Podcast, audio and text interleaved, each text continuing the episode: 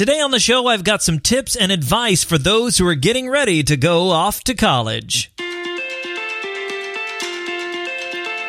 This is Life After Sight Loss Radio, episode 51.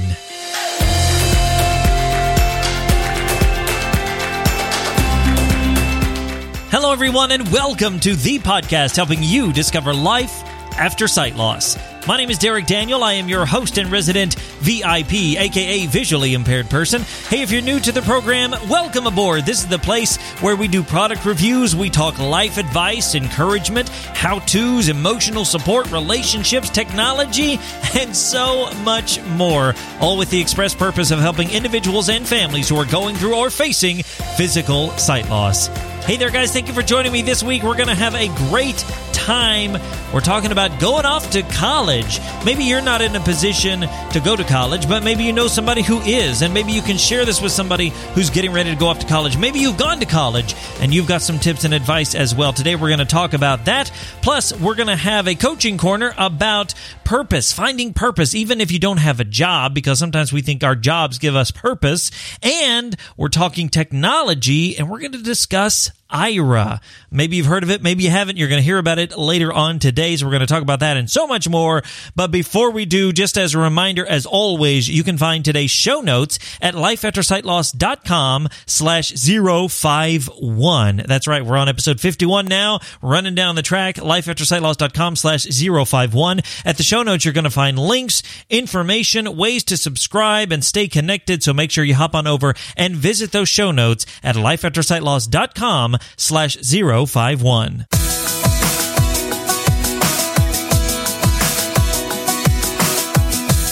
You know, I was talking to my wife the other day about jobs because uh, there are statistics out there that suggest that nearly three fourths or nearly 75% of visually impaired people are unemployed. I mean, that's a high, high number. And while we could talk all day about finding jobs and all that sort of thing, I mean, that's a whole nother topic.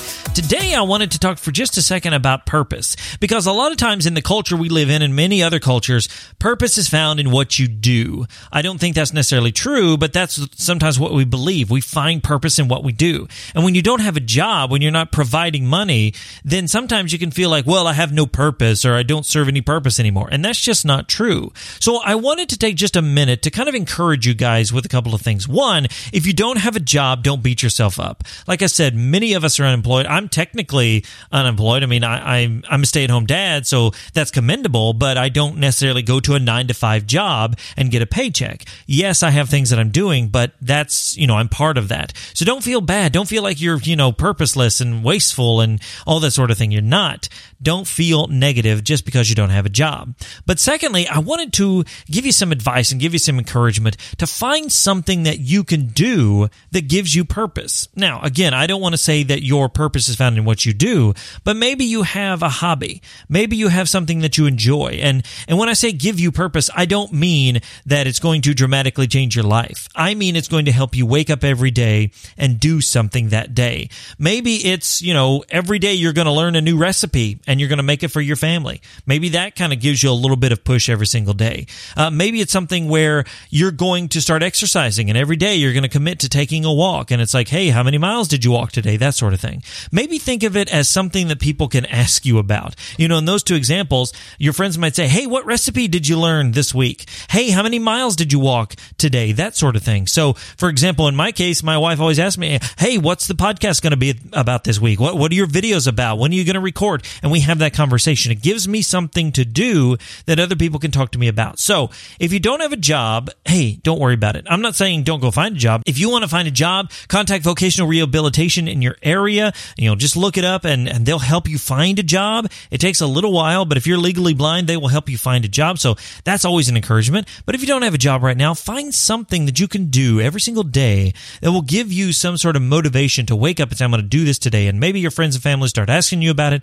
And all of a sudden it becomes that thing that you do and keeps you focused and keeps you moving forward. So maybe you're in that place where you're trying to find something, but you're not sure what it is, and you'd love to bounce some ideas off of someone. I'd love to do that for you, and entering into a coaching relationship would be awesome. So make sure to visit lifeaftersightloss.com slash coaching to find out all the information about how to start a coaching relationship today.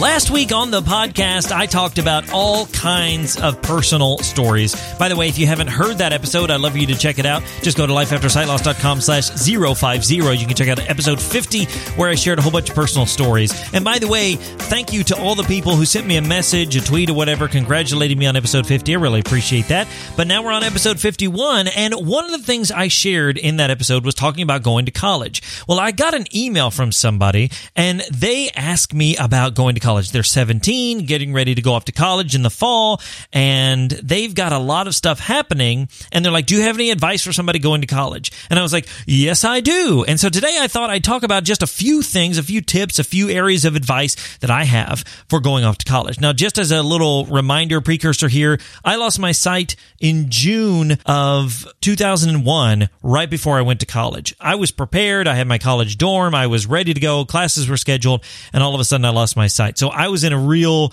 uh, pickle, if you will. I ended up staying home one semester and going the next, but I know what it's like to go off to college as a visually impaired person. So, like I said, maybe you're not in a place to go to college yet. Maybe you've already been, whatever the case is, but these tips can help somebody who's going to college and probably can help many people, but I wanted to share my personal experience and share some tips and advice. So without further ado, let's jump into it. A few tips and pieces of advice if you're planning on going off to college and you're visually impaired.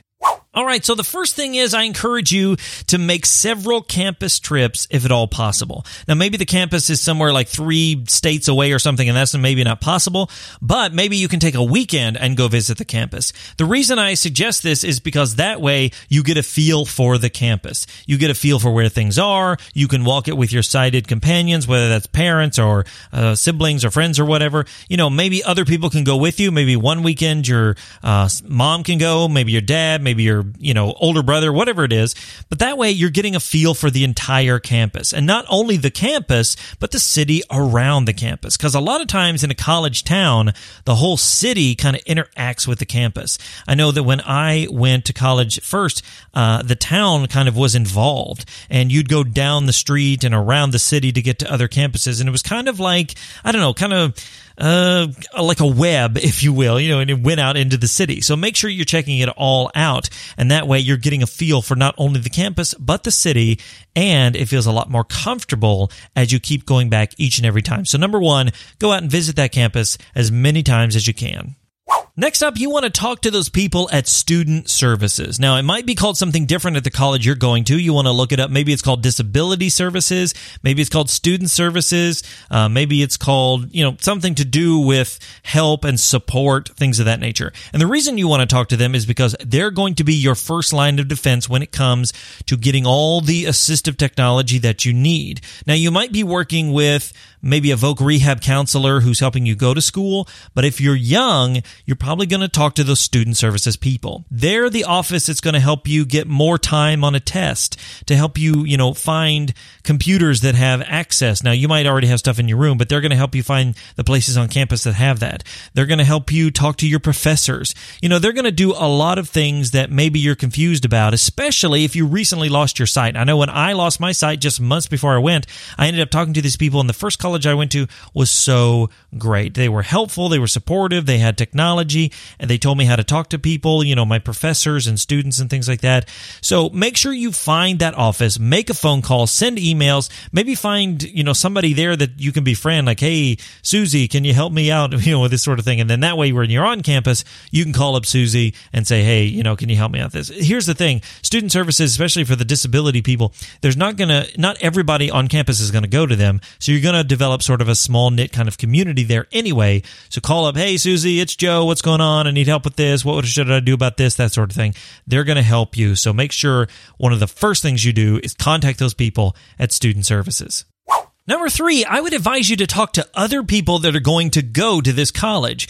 Maybe you have other students in your school, depending on where you go to school, who are going to go to the same college. I encourage you to talk to them about their experience, you know, what they're going for, where they're going to hang out, where maybe their room is, if they know it already, that sort of thing, because that will help you start a community of people before you even get there. You know, you're like, hi, me and Joe and Ann and, and Sam are all going to hang out on Friday.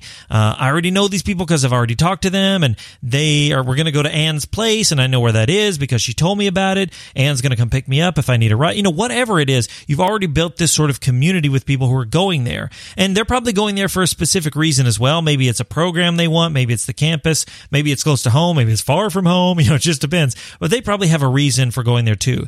And another thing this does is it helps normalize your experience. What I mean by that is you know, when you're going to college, especially as a visually impaired person, you can almost feel like the elephant in the room. You know, uh, the the weird thing like hanging over here. Well, there's a blind kid. That's weird. It's kind of like when you go to the movies and somebody's like, "Why is there a blind person here?"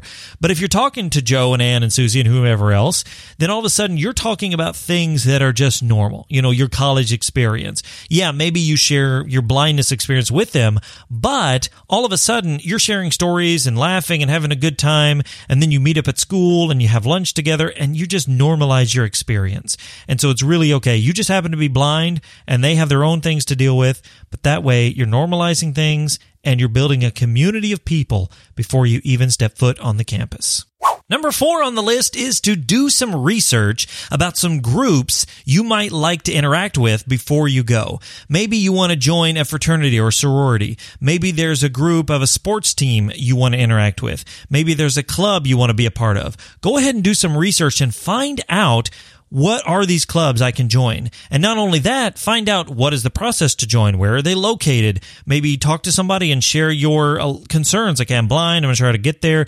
You can probably uh, you'll find ways to build community before you even arrive with these other clubs. Because if you talk to somebody there who's already part of it and they're recruiting for people, they're probably going to be more than willing to help you out and maybe come find you and say, "Hey, I'm going to be there. I'm going to I'm going to have a red sweater on with a white cane. You'll probably notice me, or you know, whatever."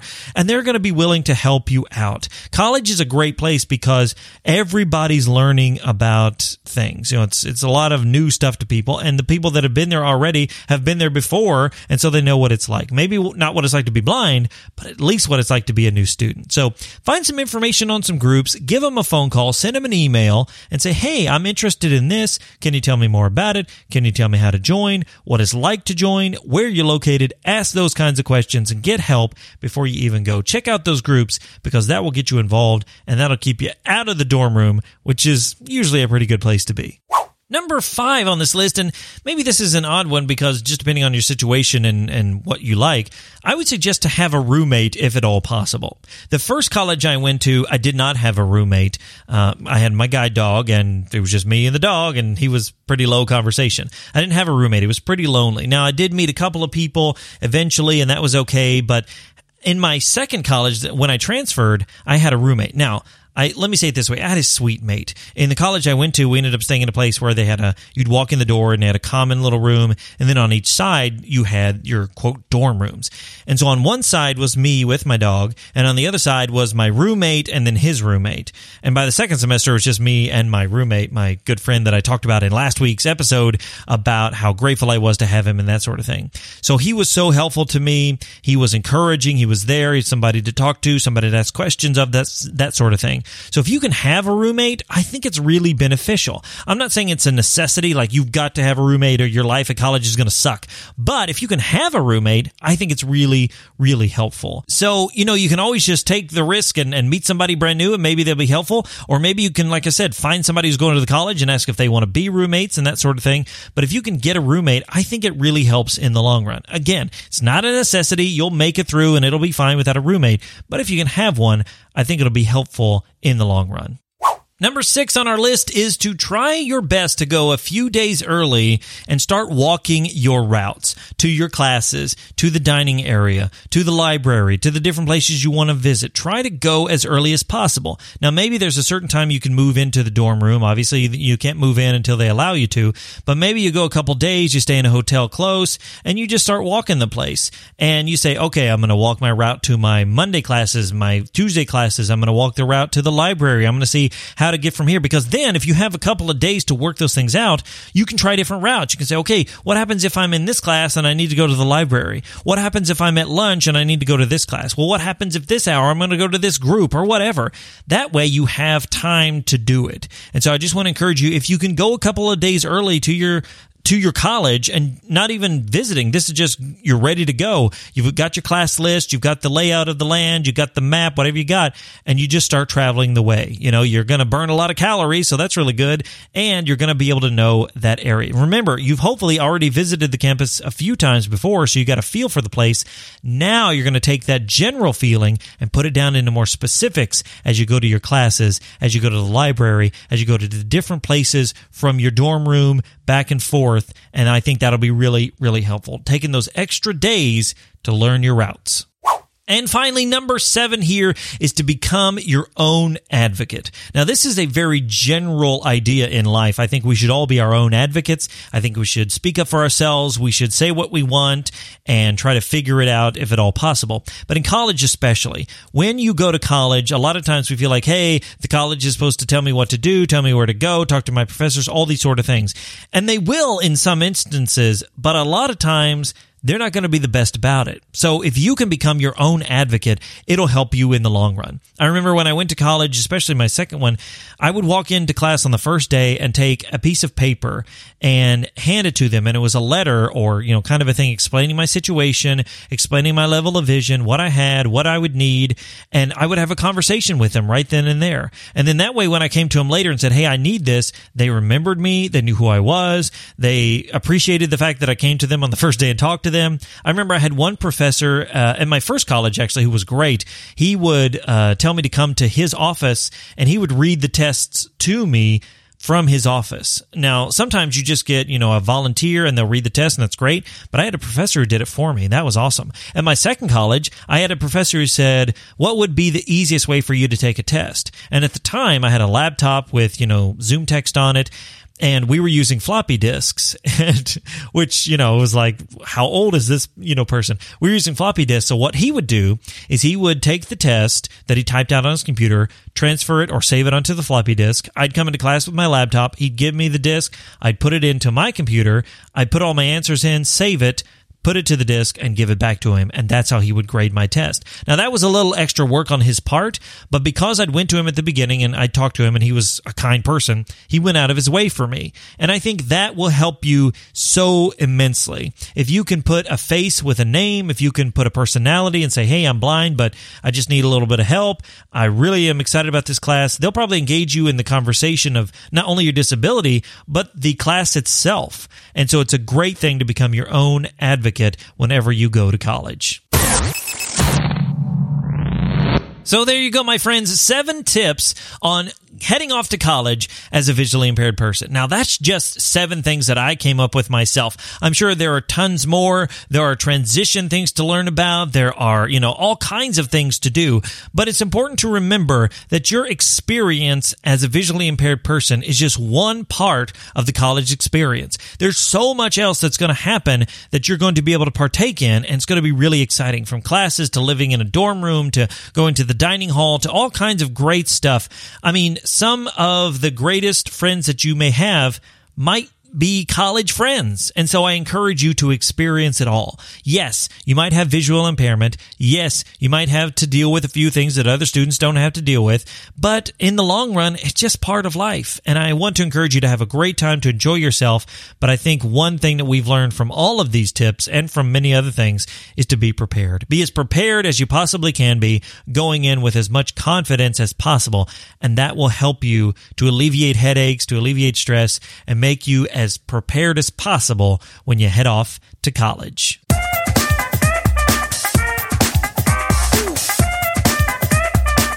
All right, so we're talking technology, and what we're talking about today is Aira. Now, if you've never heard of Aira, let me give you just a brief explanation about it. It is a service that is provided, and they use technology like glasses and your cell phone to connect with you. And you can talk to a live person. It's kind of like, you know, having another set of eyes in your pocket. So, what they'll do is they'll use that camera, they'll use your cell phone and the connectivity there, and they'll be able to see what you see and describe it to you in real time. So, maybe they're seeing, um, I don't know, a street sign. Maybe they're seeing a restaurant menu. Maybe they're seeing um, something that you're trying to find in your house. It could be a lot of different things, but they're able to see that. And not only that, they're able to take a picture of it, zoom in on it, and they can also access the internet. So maybe you go to a restaurant, they can pull up the menu before you even get there and help you with that. Maybe you're taking a route that you always take and all of a sudden it's blocked by construction or something. They can help you navigate around it by, you know, using where you at and where you are, excuse me, and GPS location. So it's a really cool service and it's really interesting because there's a bit of controversy, I think, with some people. They think, wow, you're just depending on sighted people all of a sudden, even more so. You need to have blind skills and you need to have, you know, the ability to be independent. And here's the thing. What I read from Aira's website was one of the things that they do is if you're not using a cane or a guide dog, they will disconnect the call because they are not there to take the place of your blind skills, they said. They're there just to be a visual interpreter. And so it's a really interesting concept. And if you've never heard of it, you can check them out at aira.io. That's A-I-R-A io and I'll put a link in the show notes at lifeaftersightloss.com slash 051. But you can check them out, find out more about them. Their cost is a bit interesting right now. They are a subscription based service and their costs are a little high at this point, in my opinion. However, I am fully aware that when something starts up like this, because they've only been around a couple of years, their initial costs are going to be more. But their hope is to get lots of different places to pay for the service for people because what you do right now is you pay for X amount of minutes per month to access the service. So hopefully in the future, airports and malls and restaurants and lots of different cities even will pay for the Aira minutes so people can use it totally free. And that would be really cool. I'm going to put information in the show notes about Aira if you haven't checked it out, if you have heard of it, I'd love to hear your opinion on it. I'm hoping to try it out in the very near future so I can put information here on the podcast and on my YouTube channel about Aira, what it's all about, if it's really helpful, if there is an emotional connection, you know, if you really like, wow, this is great or not. And I'd love to hear your opinion about it as well. But Aira, check it out at the show notes. I'd love to hear your opinion.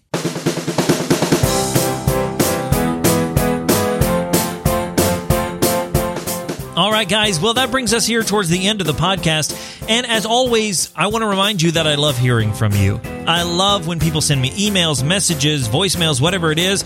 And today, obviously, we've been talking about going off to college and that sort of thing. So, keeping that in mind, I'd love to ask what's your opinion about going to college? Have you been there? Have you planned on going there? What's your thoughts on some of the tips I gave? What are your tips? I'd love to hear from you. And you can do that a few different ways. First of all, send me that email, Derek, D E R E K, at lifeaftersightloss.com. I check that every single day. You can tweet me at the Derek Daniel. And you can also send me me a voicemail, and the number to do that is 317 721 1027. Now, uh, my apologies for anybody who's international. I just found out that that number will not work for international calls, but you can always send me an audio message via email if you want. I'll take it that way for sure. But if you're local, you can call 317 721 1027. And when you leave a voicemail or audio message or anything else, remember, I'm going to feature that on the podcast. So share whatever you'd like to share. I'll edit it down a little bit and then I'll put it on the podcast for the world to hear your voice. So again, let's hear about your experience with college, going to college. Uh, maybe you've experienced it. Maybe you're getting ready to experience it. I'd love to hear about it. I'd love to hear from you and whatever you have to say. So let me know about it. And I look forward to hearing from you very, very soon.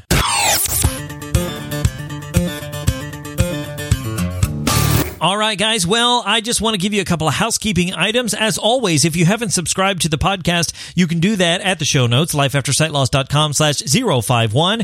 And that'll give you buttons right under the player for Google Play, for Apple Podcasts, for Stitcher. You can subscribe on Android. I want you to hear the podcast and I want you not to miss another episode because we got a lot of great stuff coming up in the future. So make sure you hop on over to the show notes and subscribe to the show. And if you're feeling kind, I would love for you to take a few minutes to give a rating and review for the podcast in Apple Podcasts. It's pretty easy to do. You just give a star rating, you know, five stars, whatever, and then you leave a little review. So other people, when they find the podcast, they can say, Hey, what's this all about? And click on real life review. So if you'd be so kind to do that, I'd really appreciate it. And like I said, guys, if you want to get in touch with me, I love hearing from you. Just go to lifeaftersightloss.com slash contact and you'll find out all the ways to get in touch with me, all the social media and everything. And by the way, if you haven't liked the Facebook page yet, make sure you do that because I post stuff over there that you won't find anywhere else. So hop on over to lifeaftersightloss.contact to get all the information about that.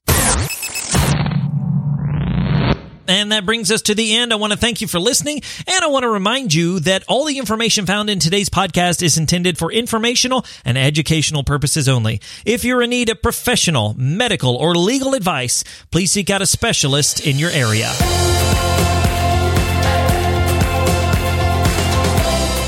Thank you so much for listening wherever you are. And until next time, remember that sight loss isn't the end, it's just the beginning. My name is Derek Daniel from lifeaftersightloss.com, and I'll see you in the next one.